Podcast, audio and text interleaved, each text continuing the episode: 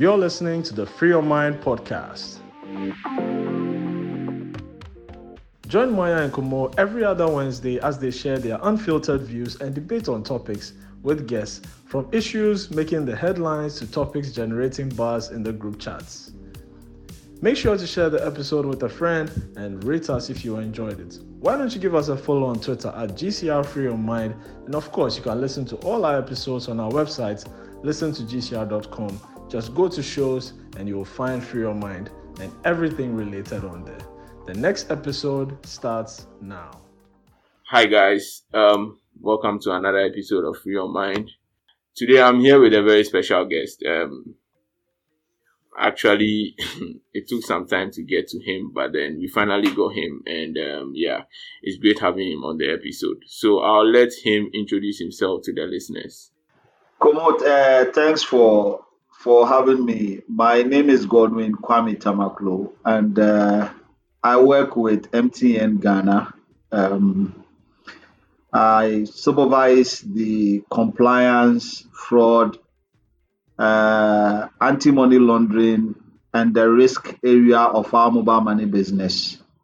Uh, that's the area of my expertise, uh, and I'm happy to be here. Yeah yeah yeah we are happy to have you. Um i guess by now the listeners can figure out what we are really going to talk about. This is a this is a very this is a very serious issue that i've been meaning to um have on my podcast. Basically going to talk about mobile money fraud. So um let me just go straight into the episode and ask you some questions. Um godwin i can call you godwin right? Or i should call you mr tamaklo Godwin is okay. okay yeah. Yeah um godwin can you please explain to us what mobile money is Basically, um, the mobile money service is a financial management tool, right? That allows um, users to manage their daily financial activities via the mobile phone. So you do have an account, which in our parlance we call a wallet. When we bring you on board a service with your mobile SIM number, we create a wallet for you. And in that wallet, you'll be able to load the electronic cash that you have uh, into that wallet. We call it a cash in. And then you'll be able to do whatever transaction, financial transaction you want to do within a day or a particular period. Whether you want to send money to someone or buy something from some- whatever it is, payment or receiving funds via the use of electronic cash and through the medium of the SIM card in your phone. That is basically the concept of mobile money. Initially, it was something that was being used to drive financial inclusion as in people who, for a reason or two, are not part of our normal or the formal financial sector. They don't have bank accounts, they don't have any access to any financial services like loans, uh, insurance, uh, pensions, and other stuff. But as time went on, you realize that some of the services that we brought on board are not only targeted toward just these uh, people who are who are excluded. So, for example, today you'll be able to do, you know, pull from your bank account and push to your bank account sitting in the comfort of your home. These are people who already have bank accounts, right? So the services are now broadened in such a way that it is also covering or serving even the banked and then the unbanked as the initial objective. So basically, that is how the mobile financial service is.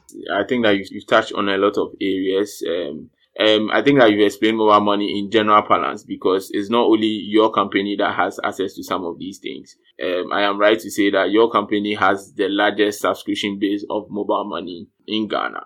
You can say that. I mean, it's a fact, right? I mean, it's a fact. Um, I mean, it's a fact. You know, with um, large subscription base um, comes a lot of fraudulent activities. Um, I think mobile money is almost above 10 years. And um, with time, you've seen people try and use fraudulent ways to get money from people. And it has evolved with time. I just want you to explain some of the steps um, quickly that your company has taken to stop some of these um, fraudulent activities? All right. First, we need to understand um, what is the typology, right? The type of fraud that is being perpetrated in a particular operation determines what you put in place to counter or to manage it um, to bring it to the barest minimum. Within the financial sector, fraud is something that has become part of you know the challenges we have within the sector in general, not only mobile money, but within the entire financial sector. It's a risk. So what you do is to try to manage it and bring it to the barest you know minimum for both the company and also your cherished um, subscribers. So within the Ghanaian context, what we've seen most, 99 to 100%, has generally been what we call the social engineering, right? So within the fraud framework, you would have maybe a weakness in a process, a weakness in technology, or a weakness in the people. So you have process, technology, and people that somebody would like to exploit in a way to gain some advantage, and that is what you would call fraud. Right. So within the Ghanaian context, what we've seen more is the social engineering, which has to do with human behavior. Right. So knowing that what we have done over the period um, has been more of education education, education, bringing the details as to the steps and the various fraud typologies that the fraudsters use in defrauding our customers. To the knowledge of the customer, knowing that when the customer get to understand someone's way of trying to deceive him or her, that person will be well informed to take the right decision or to take the right step when he is confronted or she is confronted with a typology of a particular nature. So, education has been um, most of the things that we've done so far over the past three, four years. A lot of money has gone into it. We are in the airwaves, uh, we are in the various communities engaging people one on one from dawn to dusk. We are also in the market where you have a lot of people transacting you know, engaging them one on one. We are in buses where people are traveling. We have some time to engage them, explaining some of these things uh, to them. Then, aside that, we also have internally reviewing our process day in, day out, ensuring that there is segregation of duties. Uh, as we know, is, is, is normally part of internal controls um, day in, day out. Again, we have on the technology side our um, periodic uh, invitation of ethical hackers, you know, to come and try and see if they could hack our systems and where we find any vulnerability that has not been exploited yet, then we put in place the needed um, remedies to ensure that um, such vulnerability is taken care of. So if you realize we've not had any any issue with technology, um, um, major issue with technology since the service was launched in 2009. Apart from these, there are some other things that we're also doing that kind of make it costly for the fraudster. So, for example, today with the help of some stakeholders like the uh, Ghana uh, Telecom Chambers, our you know competitors like the Vodafone Cash, Airtel, you know Tigo, we've come together to work on uh, some process of blocking the IMEI of the phone that the, the fraudster would use to at least oh, initiate uh, a fraudulent transaction against our customer. Once that is picked up, that phone you cannot use it again, either with MTN SIM card or Vodafone SIM card or Airtel Tigo SIM card.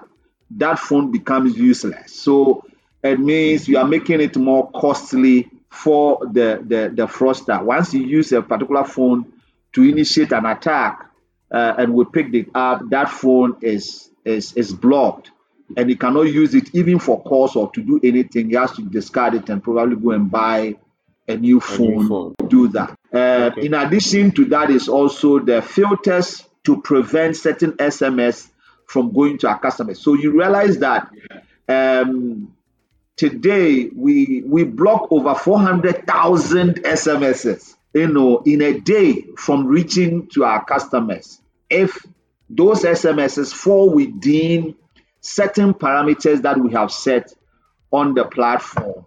So is the reason why you see certain SMS that comes to you. For example, if they are spelling mobile money, uh, the L in the mobile is now becomes maybe a forward slash or a backslash, and then the E becomes three. It's not. yeah. It's not a mistake that the person did. No, they are also trying to go around the parameters we have. You know, kind of a war between us and mm-hmm. them, kind kind of. So mm-hmm. these are some of you know, just a few um, activities we have been doing over over the years to yeah. manage the fraud. And and and to, to say to this, we've seen a, a, significant dip, you know, from where we were three years ago um, to now, uh, in terms of incidents, you know, that is happening uh, vis-a-vis um, what we call attempts the attempts are going up. As in, people are becoming more and more aware.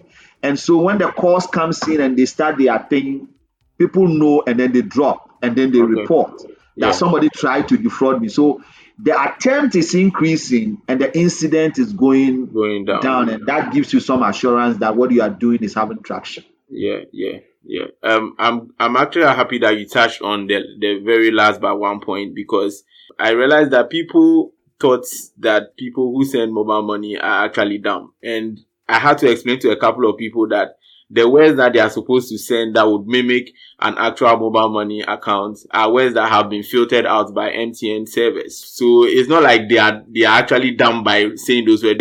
That, that, that, that's right. That's right. So somebody will look at the SMS and think that, oh, look at the spelling mistakes here and there. Yeah. These people are, they are not they yeah. are in a way being smart some yeah. somehow, somehow yeah. you know trying to but, uh, change the variables here yeah but it defeats the purpose because i mean if i'm seeing payments yeah. oh it, it, it, doesn't because it doesn't because at least they don't know eh, they are trying a kind of a trial lock right as to what changes do i put in place at mm-hmm. least as i said over 400,000 SMSs. This would have gotten to some uh, customers, and probably those customers yeah. would have ended up in a falling prey to to some of these tricks. And so, at least in a way, um, you would try to um, prevent some people. And the other side of the story, which people might think that okay, then it means you are behind the fraudsters in this in this kind of activities. The fact that look, you are not in the mind of the person, right? Mm-hmm. If the mm-hmm. person now, for example, spelling the word mobile you are not in the mind of the person to say the person is going to use M0 instead of O, right? So we try to bring in different parameters in spelling a particular word. Yeah, different. You know, but then still yeah. people can come up with something else, you know, mm-hmm. to try to, um, you know, go around, you know, those filters. But hey, it's it's not just one feature that is going to kill it. It's a combination True. of uh, other features that is going to help and and yeah. that is also one of it yes. Thanks for for that for that explanation. But then um, i want us to delve into the next um, question which is a particular kind of fraud that um, is actually happening very recently and i'm sure it, it it would have either come on your radar. Um so recently i had a personal experience with somebody um, where the person got a notification through um, your your so when I say the request approval to our listeners, um, MTN has an open documents API, and um, you can use this API in a sandbox mode, right, to um, test some of the things that you develop in terms of if you want to use their service.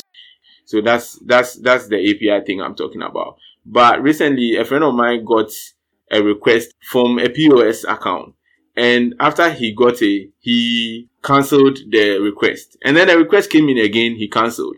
And then immediately after the second cancellation, he got a call, you know, with a whole backstory about his kid being sick, you know, the whole social engineering gimmicks that they try and pull. I mean, from then he was smart enough to figure out that it was a trick. But it made me wonder the number of people that would actually approve this notification that is coming true. So I, I think that my question to this ex- experience is that if this has come on your radar, what are the steps that your department or your company has taken to clamp down on the on this particular activity? What are some of the steps MTN has taken to try and like mitigate some of these particular issues? All right. So yes, uh, indeed, we've had you know some of these um, uh, we we call it pop-up messages, right? Just to the to to, to the layman, uh, pop-up messages that will just come on your phone and it's requesting for an approval as you enter your PIN uh, so that they can get access to your wallet and you know take some money um, off it. So um, as you just said, we identify those are not necessarily because of the API connection, right? But the end use um, device that they have access to um, is, for example, the POS. As in, I go to M supermarket, uh, and this M supermarket use POSs where they have integrated the mobile money, you know, on it. Check that if you buy your stuff and then you finish and you want to pay, they just key in the amount on the POS, and instead of using your card as in your debit or credit card to pay, mm-hmm. it's rather now pushes a prompt to you on your yeah. phone yeah. to now input.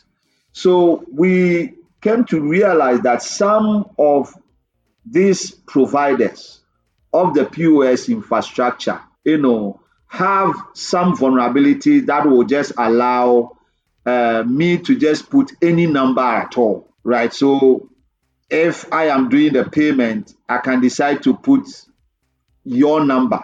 If I go to a website, uh, gbcd.com, uh, uh, and I want to buy some stuff, and then I register my name as a customer, and then I input, instead of accepting the number that I registered with as my number, I can just put your number there uh, and then I say okay.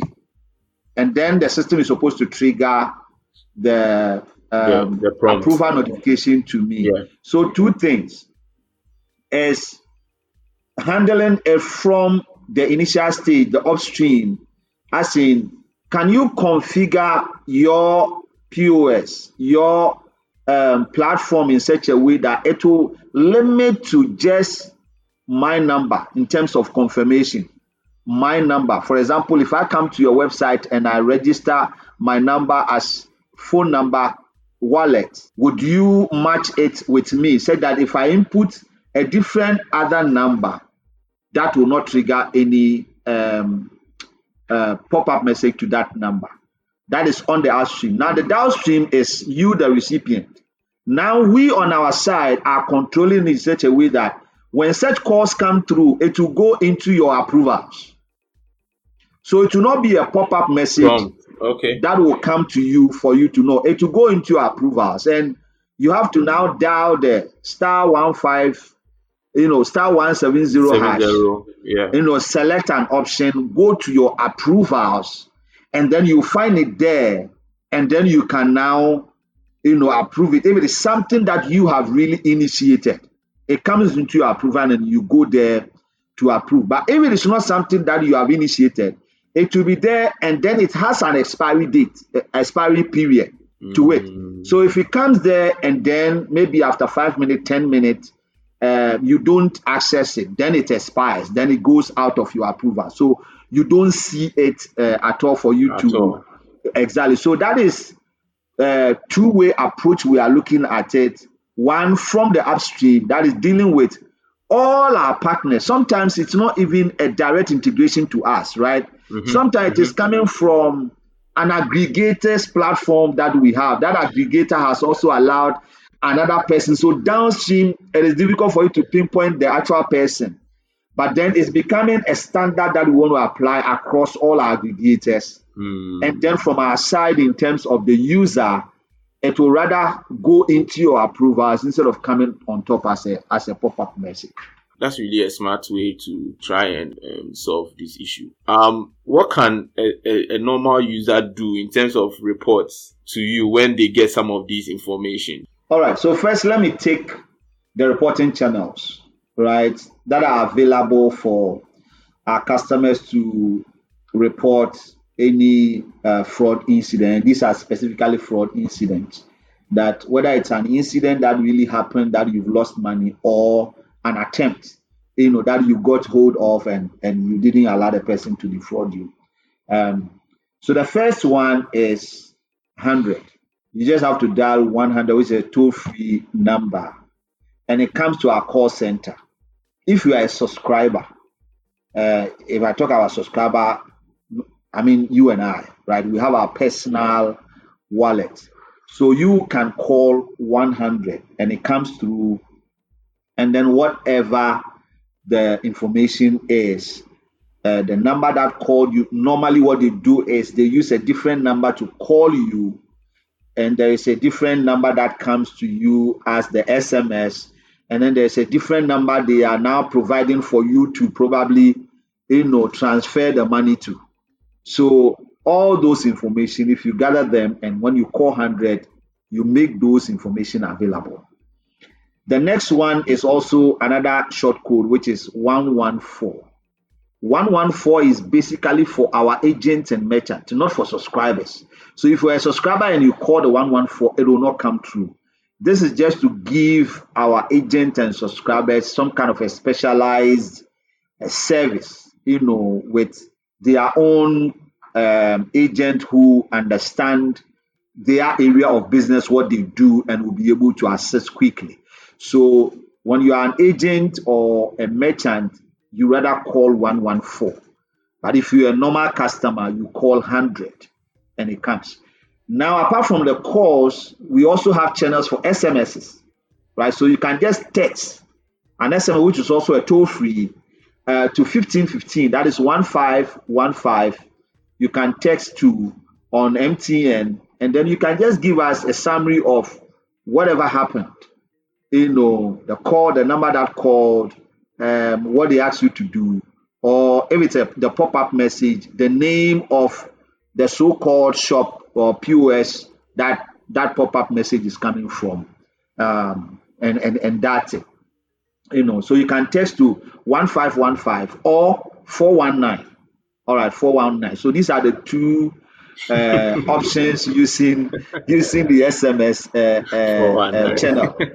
Then you can also use the USSD channel, right? So you can dial uh, the star 170 hash, star 170 hash if you're a customer. That is our normal customer USSD uh, number that we use to do transactions. By this time, you select option six, which is which is your wallet, and then you go to option four, which is report fraud. Um, and then you can now it it gives you some steps. So that will guide you as to what information um, we are seeking from you. And you can just answer them and you are okay. Um, then um, you have our apps but those ones are not open to the public yet. It will come to a time we'll just open those ones we are currently just doing a, a dry run or a test of it. Uh, Okay. and then yeah that that will also be open to uh, our our apps and the website It's an additional channels we want to bring. Now Okay. on social media uh, on our whatsapp number um 0554 300000 0554 300,000. That is just for WhatsApp. You know, so on social media, in terms of WhatsApp, you can uh, just send us uh, the information on that that side. And then finally, you have the email. Um, so those who want to send emails, um, you just send it to mmfraudteam.gh at mtn.com. mmfraudteam.gh at mtn.com. And that will come to us. What we've done is that we'll have a console where all these various channels, the USSD channel, the SMS channel, the normal call channels, and then the email channels, and then we'll be adding the app channels, and then the social media channel, all reports of uh, those incidents through those channels will come to just one console, and a ticket is raised for, for, for, for an agent in the fraud team to start working on them. So if you report it through 1515, you send a text message. You don't need to call, you know, or send email or do one channel is okay. But you know, we do have instances where the customer you can understand that if the he's falling victim to it, you know, he is yeah. helpless at the time. And so you want to send use all the various channels you know, in reporting. That that's fine. But we just want to assure you that we just have one console that will just generate one ticket for somebody to take a look at. And so you just have to um, use um, just one of them. And you can also walk to our service centers, which I didn't add. You can also walk to our service centers and then you also report a fraud. And that will also be captured. A ticket will be raised and it will come to the same console that you know will be managed by uh, the fraud team at the back end. Now, one thing, although it's not part of the question, but let me veer there a little, is people complaining that you know we don't get responses. You know, when I when I report.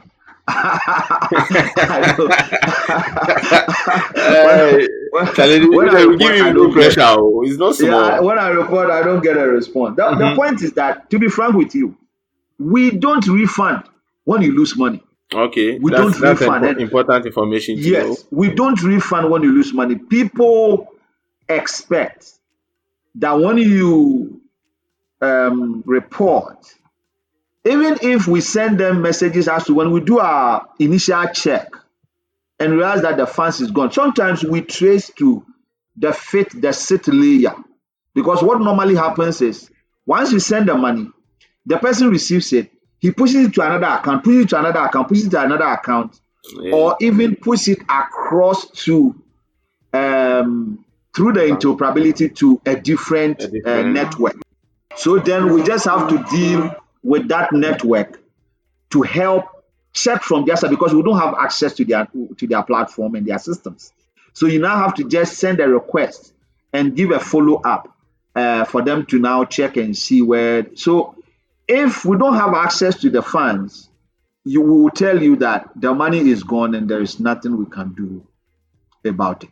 Where we are able to salvage it, as in if you report quickly and we're able to salvage some money, then we advise on what to do for us to reverse either what we have been able to save or if we're able to save all, then we ask you to, you know, follow a particular process to for us to reverse the funds, you know, back to you. That normally would take like three to five days in ensuring that, look, it's not a fluke. It's not something that you are trying to trick because we have instances where somebody will go to church, right? Church and pay maybe collection, offering, and then he close from church and he calls the call center and he's saying, you know, somebody was trying to defraud him uh, and then this is the number he transferred the money to, or for you to go and see that this account is a church's account. How can a fraudster, you know, call you to defraud you and rather request that you you transfer the money to a particular church's account? so then the story becomes a bit, you know, so you need to investigate to be sure that this really was a fraud case before you can now go back and say, okay, let me reverse it if we're able to salvage that money. And yeah. that takes a little bit of time, right? Three to five days, we'll be able to do that. Now, yeah. there are some people that we also advise that look, the money is gone. But if you still want to pursue this case for us to arrest the person, you need to report it to the police. Mm. Right? We are not a law enforcement agency.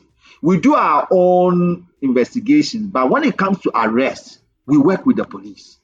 But we don't just get up and go and arrest somebody. No, we work with the police, uh, the cybercrime unit of the police uh, CID, uh, you know, to arrest people who are, you know, defrauding people within the cyberspace, including the mobile money. So we request that you report it to the police. Now, what happens is this when you report the case to the police and you give us a copy of the extract, and the extract is nothing but the information you give the police about what actually happened, and then they will stamp and sign. So when you give us a copy of that, at least we are aware that this case is with the police. So we'll be working with the police CID who is on your case to provide whatever information needed for his investigations, whatever information. Normally, they know the process and they'll come with a court order. We agree with them on what and what and what and what we think we can provide to support them. They can also come up with whatever they need. There's, it's a court order. We put all of them together and we, we, we, we give it to them. And we work with them you know, if we have a tip off that something that happens, so this particular person is moving out somewhere here and there, we give the tip off and then we're able to work to arrest. It takes time. What happens is when people um, complain to the police, then they will now be follow up, following up with us. You know, how far have you gone? But the case is with the police. We have no idea the CID on the case where he's gotten to. So Instead of coming to us, when we report the case to the police, rather follow up with the police. Then, you know, once we push on that side, whatever thing they need from us, we'll provide. And if the CID is in touch with us, I mean, we have a lot of cases where we work with the CIDs and we try we, we arrest people that we trace for a year or two. We finally get them. Uh, unfortunately, sometimes when you get them, the customer will say, "Me, you know, I just need my money." and then instead of pushing to prosecute, they just say they just need their money. We pay them, they get their money from the person, and it, it becomes a, a different case altogether. So these are the dynamics within you know the fraud management and the complaint management and feedback and stuff. Picking up from what you talked about, people not recovering money. I'm actually glad that you made that as very aware because per my information, I know that MTN doesn't even keep the money. The monies are at the banks. So that's right. Like, the uh, physical yeah, cash, that yeah, it's at the bank. The electronic cash, it doesn't exactly. stay with us. It's not exactly. even an account that MTN has its name on. No, it is a float wallet sitting with the bank. Sitting with the bank. They report to the central bank on it. So this is the end of the first part of a two-part episode discussion. In part two, we talk more about the central bank's involvement in the mobile money sector, debate on the introduction of IDs for money withdrawals from MTN, and finally discuss on user data protection. Thanks for listening, and we'll catch you in two weeks with the final episode. Peace out. This has been a Gold Coast Reports production. Catch up on episodes and discover more shows from our network on listen to gcr.com.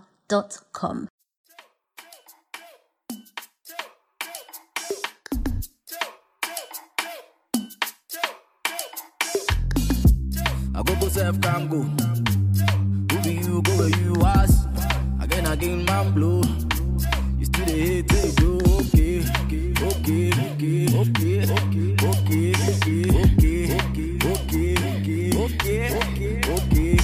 okay. I'm here to last, not to carry last.